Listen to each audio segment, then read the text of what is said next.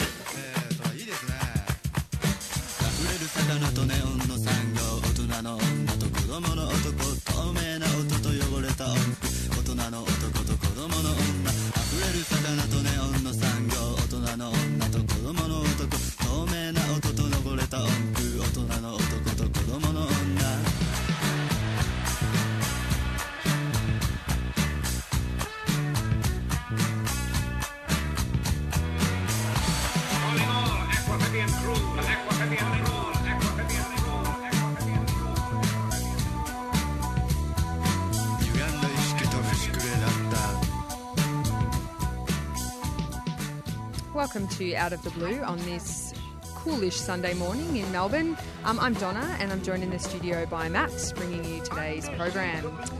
Before we uh, kick off, I would like to acknowledge the traditional custodians of the land 3CR is broadcasting from and pay our respect to their elders past, present, and of course emerging, and also acknowledge that this land was never ceded. We'll be right back after our theme song and a couple of carts. And today we are interviewing Natalie Labartolo, a master reef guide from the Great Barrier Reef. Stay tuned, we'll be right back.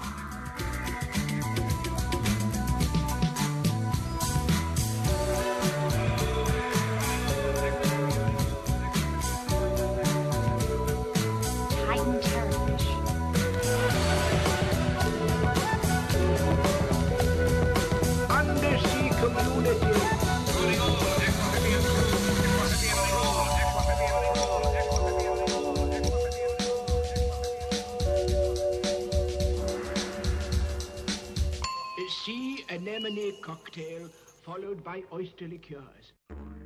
Help 3CR support the rights of Indigenous Australians.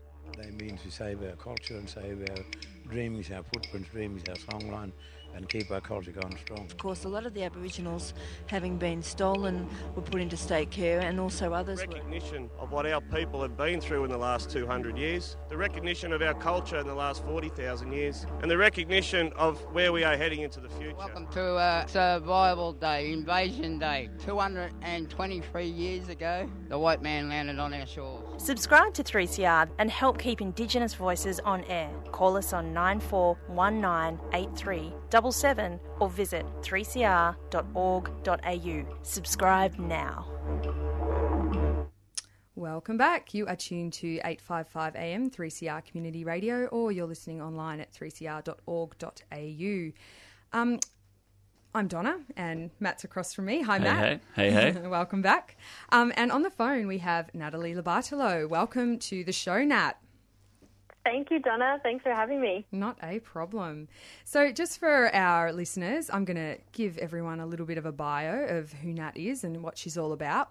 So, Nat is a master reef guide on the Great Barrier Reef. She's a geographer, a marine scientist, and a dive instructor, and so much more. She has lived all around the world, speaks a few languages, and for the past couple of years has found a home in Bundaberg, Queensland, where she works to educate her community and visitors to the area on all things marine through her work on Day to a Boat Lady Musgrave experience. And she's my cousin. and I finally got her on the show. so thanks for joining us on the 3CR, 3CR airwaves, Nat.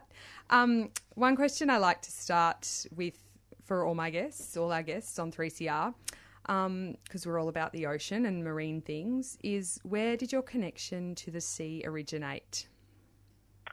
Well, I grew up in Melbourne, in the suburbs of Melbourne, and not very connected or in an oceanic environment, I guess. And so on my very first trip to Queensland, I was probably about six or seven years old, and we went to the Gold Coast and hung out at the beach for a while. And my parents took me to all of the theme parks on the Gold Coast, and all of which one was um, SeaWorld, and I fell in love with the ever so charismatic dolphin there, and I decided that I wanted to be a dolphin trainer.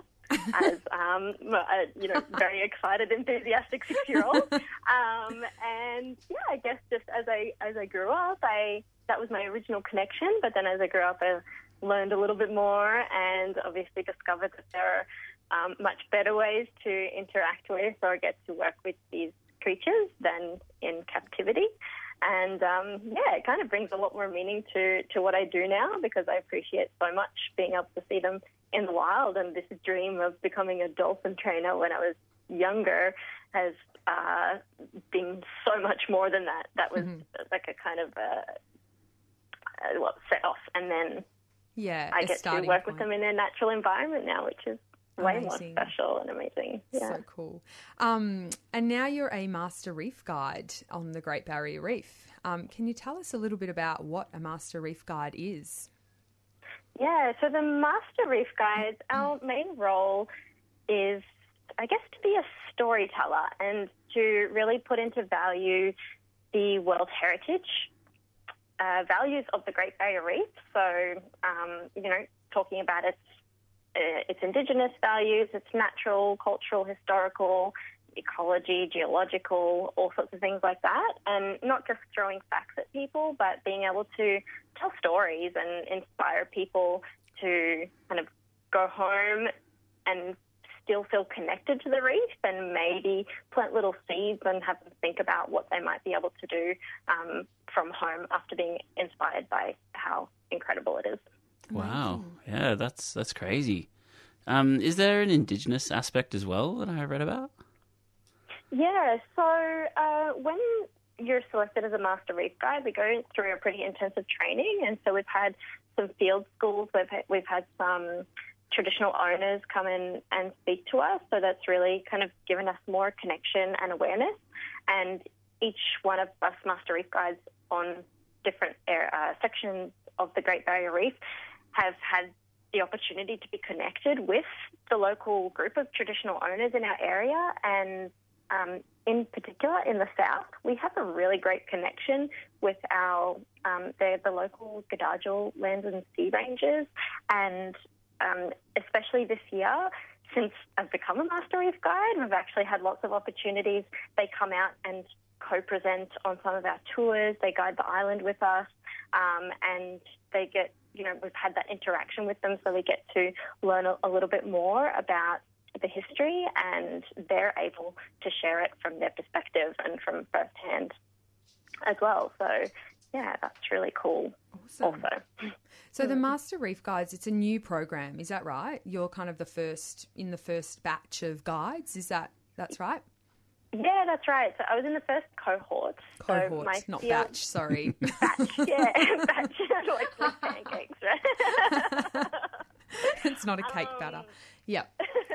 um, so yeah, I had my field school last November, and then we graduated in February this year. So yeah, it just started this year, and um, it's grown since. There are 49 of us now.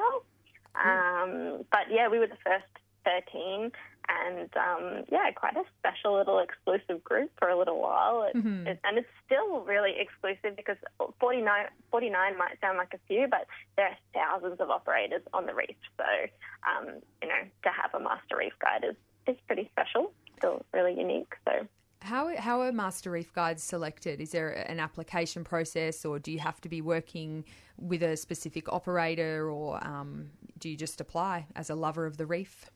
Um, um, no, it's not that simple. Mm. Um, you do have to be working for a high standard tourism operator. So, um, Lady Musgrave Experience, for example, is recognised as a high standard tourism operator, and this is um, based on a lot of things. So, it could be based on TripAdvisor reviews.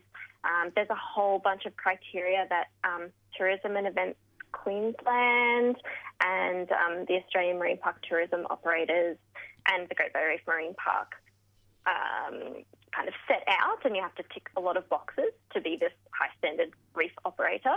It can't just be any old operator that takes people out to the reef and let them trample the coral or whatever it might be. You know, we, we really have to um, like care and be really dedicated to, to sustainability and to, to caring about the reef and being quite an educational experience as well. Yeah, that sounds like that sounds amazing um, to be part of that. Um, what what does your like average day on the reef look like as like a as a guide? Oh, well, um, it depends on our skills, but um, I have probably uh, a pretty wide skill range, so I get to do almost everything. And the best thing about working with Lady Musgrave Experience is that we have the island, so we get to guide people around the island, and that gives us a lot of opportunity to share a lot of conservation messages with people as well. So we'll bring the island to life, whether we're talking about the history, the geology, um, the the ecology, the birds, the trees, the formation of the island, all those kind of things. Um, and then we have the island tour. We also have a glass bottom boat tour. So we have the glass bottom boat tour. You Don't even have to get your hair wet, and you can still see and learn about the reef. um, and then um, I will a typical day will be like guiding, and maybe I'll do a snorkel session or a dive. It could be introductory dives taking people diving for the very first time ever or taking certified dives, so people who are already um, certified to dive, and I will just guide them and point out all the cool stuff. Mm. What kind of cool stuff are we talking? Because you're southern uh, southern Great Barrier Reef, is that right? In Bundaberg? Yeah. Yeah. Yeah. So it's the Southern Great Barrier Reef. This is an awesome spot for turtles. There are turtles everywhere. And if um, Lady Musgrave is actually quite unique because it has a very large lagoon and the reef creates a barrier all the way around. So it's like a massive swimming pool. And when I say massive, I'm talking about 3,000 acres. Um, so it's a really, really big lagoon. And if nature were to create the perfect nursery for marine animals, it would be Lady Musgrave Lagoon. Oh, wow. To go in there and have their babies, chill out, rest, have a nice, safe, protected place. Um, yeah, it's perfect. So lots of lots of juvenile animals, lots and lots and lots of turtles all around. Um, they love it in there. So it's an it's a really amazing place to get to swim with them and get up pretty close. Awesome. Every time I've ever been on any kind of snorkel or dive boat where there's the possibility of seeing a turtle, I haven't seen a turtle. Oh, I know. I feel a little I bit tell ripped people off. if you come here and you don't see a turtle, you're swimming around with your eyes closed because I haven't yet worked today that I haven't seen one. So it's a pretty good spot. Yeah. I'm going to have to book in some flights, I think. Um, what kind of turtles? All kinds? Or No, there's a few well, key ones? actually, yeah, there are a few key ones. On the Great Barrier Reef, we're pretty lucky. We have six of the seven species found worldwide. Um, but at Lady Musgrave, we find predominantly three different species. So the most common one is the green turtle. The green turtle is my favourite. If uh, if you've seen Finding Nemo, the green turtles, I think, are the ones that the turtles in Finding Nemo were based on. They're always they've got these real droopy looking eyes. They're really slow moving. They're always looking really cool. I never heard one say dude, but you can imagine it. you can imagine them swimming past and be like, "Hey, dude, totally rad. It's awesome," funny. you know. Um, so that's the green turtle, and then we also see the hawksbill and the loggerhead turtle. oh, the loggerhead would be amazing to see. Uh, They're the huge ones, aren't they? Yeah, you know what? A lot of people think they're the biggest of all the turtles. The green one's actually the biggest, but the loggerhead often seems like the biggest because they have this massive head.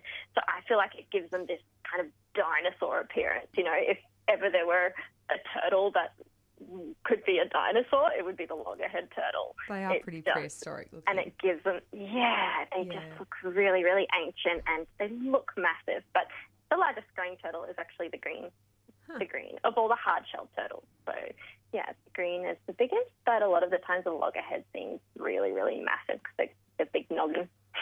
Wow. Um, Nat, so you've a master reef guide, but you're also running a program called Reef Keepers. Is that right? Yeah, Yeah. so um, this year we created this community of reef custodians, I guess, and uh, we call them the Reef Keepers. So it's a local group of community members. It's made up of teachers, we've got a coral aquarist, some pretty avid divers, some local reef guardian leaders from their schools. So um, the Great Barrier Reef Marine Park have a program called the Reef Guardians Program, and um, it's basically creating creating leaders within the school. So I've kind of handpicked a, a couple of those, and um, these this group of reef keepers come out to the reef to monitor the reef, learning um, citizen science methods, and they also have a project to go back into the community and share a reef health message that they've learned with their networks. So, yeah. What kind of monitoring do they undertake for parts of the reef? So we're looking at a couple of things. There's two different methods, but the main um, kind of things that we're looking at is indicator species. So things like your parrotfish are really important um, because they're herbivores or grazing herbivores. So they scrape all the algae off. They provide a new place for little babies, baby corals to settle. Um, make sure that the algae and coral balance doesn't get out of check. Um, and you so yeah, parrotfish, maybe sharks, crown of thorns starfish, which are coral gobblers. They eat the coral. Mm. Um, corallivores. And Corallivores. um, I've never heard of a Corallivore. corallivore You haven't before. heard that? We've just learnt a new word Wow. today. you know, English is the richest language. It has the most vocabulary I believe it. of any language. Corallivore. Coralliv- I'm writing it down. Yeah. Sorry, keep going. So they're corallivores. Yeah. Um, butterfly fish are also corallivores, but not to the huge extent that the crown of thorns might eat um, coral polyps. Butterfly fish are a really good indicator of a healthy reef as well. If there's a healthy reef, we'll have par- uh, uh, we'll have uh, butterfly fish. If there's no healthy reef, the butterfly fish have got nothing to eat, so they're not going to be around. Um, lots of little things like that, and then we also look at coral colour to determine um, the health of the reef as well. So um, a lot of people don't know, but especially on hard reefs, corals get their colour from a little algae that lives inside their tissues. So the higher density of this little algae, it's a good algae that we want, the higher density of that algae in their tissues, the healthier they are, um, because the more they can photosynthesize, get lots of energy, and they turn that energy into um, food, sugar, carbohydrates for the coral to survive and build their skeleton, which is the hmm. hard part of the hmm. reef, the real structure. And how do you So- how do you determine the like how bright it is, or how you measure how do you measure that? Um, so we've got there are a couple of different methods, and um, the citizen science method that we use is called Coral Watch, and um, it was developed by scientists at the University of Queensland, and basically it uses a really simple colour scale. So um, you basically have this chart and you hold it up against the coral. You match the colour, the lightest and the darkest colour, so you get an idea of the range of um, the colony, and then you mark the different coral types. So for simplicity's sake, we just have the four, so boulder, branching, plate, or soft coral. And um, yeah, then you put this color color data entries, I guess, into a database, and it gives you an overall look of um, what the reef is looking like and the colours. So as a coral starts to become sick, it will start to actually lose its colour, which is what we often hear as bleaching. Um, so yeah, they're actually expelling those little algae that live inside their tissues that give them a lot of their colour and their food. Um, so if a reef is not looking so healthy, it will start to fade or even bleach. Or if it's looking really healthy, it will have lots of those little algae living inside its tissues. And it'll be these really rich, dark, earthy tones like your browns, your greens, your oranges, um, kind of like coffee crema, maple syrup kind of colours. Yum. Now we're just getting hungry. Maybe I'll be a corallivore. Just kidding. Um, now we are running out of time a little bit, so I'm just wondering um, if anyone wants to get in touch or learn more about um, Master Reef Guides or Lady Musgrave Experience. Um, I guess yeah, we can put some links up onto our Out of the Blue Facebook page. Um, but if you're wanting to get get there now, you can go to www.facebook.com forward slash master reef guides. Um, and then the programs run through the Great Barrier Reef Marine Park Association or Authority? Authority. Authority, Yeah. thank you. Um, so www.gbrmpa.gov.au um, and just search Master Reef Guides there if you would like more information um, about that program and um, to learn all about the Master Reef Guides. There's great little bios on the page um, where you can learn about who the guides are and what they're about, um, and I think as well where they're working, so you can I guess try and pick a good tour operator that way as well, um, and get that reef, master reef guide experience if you're heading up That's north. it. That's it. Don't go to the reef without a master reef guide. Fantastic. Um, Nat, thank Yeah. you so much for joining us on Out of the Blue. It's been a real pleasure chatting to you. I think we could talk about coral. I think we'll have to get you back to do some coral specials or something. Um, yeah. yeah, in the near future. So thank you very much. I'd be more than happy to come. Thanks so much for having me. Not a problem. Uh, we're going to go to a track now. Um, this is mm, Lighthouse by the Waifs.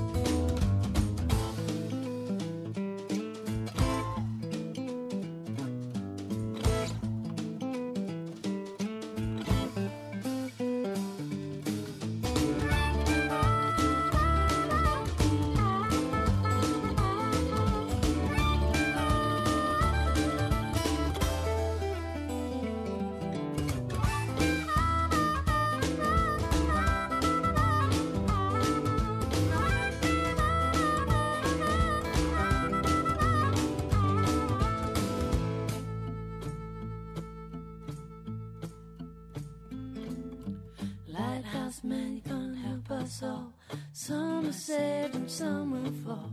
Show you where the danger lies. But he can't help it if you capsize. Cause he will light your way, but that is all. Steer your own ship back to shore.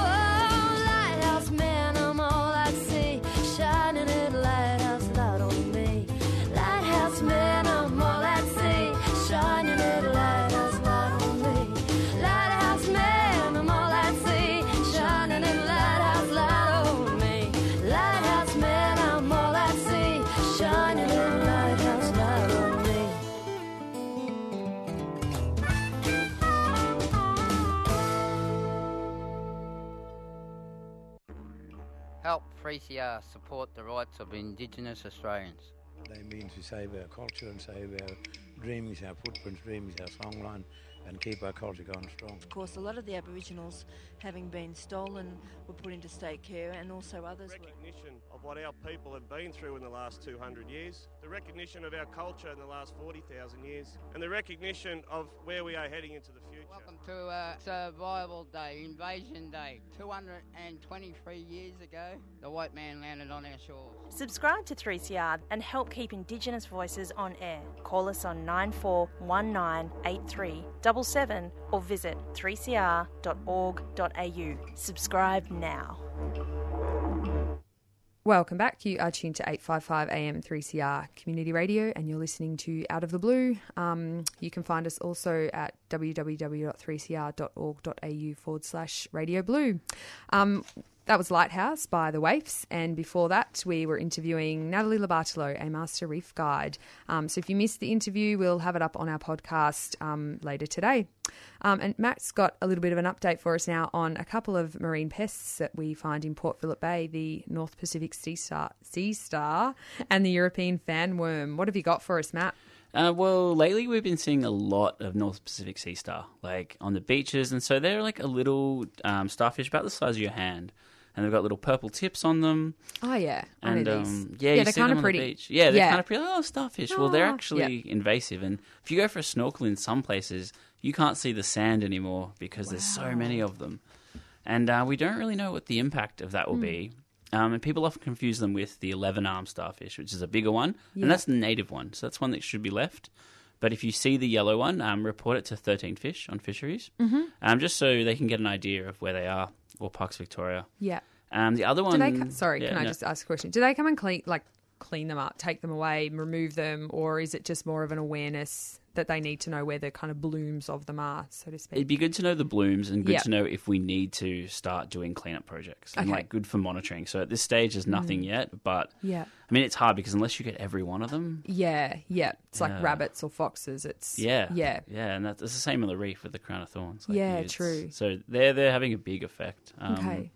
The other one that's kind of uh, moving in a lot as well is the um, European fanworm. Mhm. Um, so there's an Australian fanworm. If you ever look at fanworms, they like this weird little worm that lives in a tube, looks like a straw. Yeah, I've seen these. Yeah. Yeah. Yeah, and it's quite hard. Like yeah, yeah, yeah. And they have this like little fan, and it pops out, um, and you can tell a European one because it's all spiraled. It's probably the prettier one.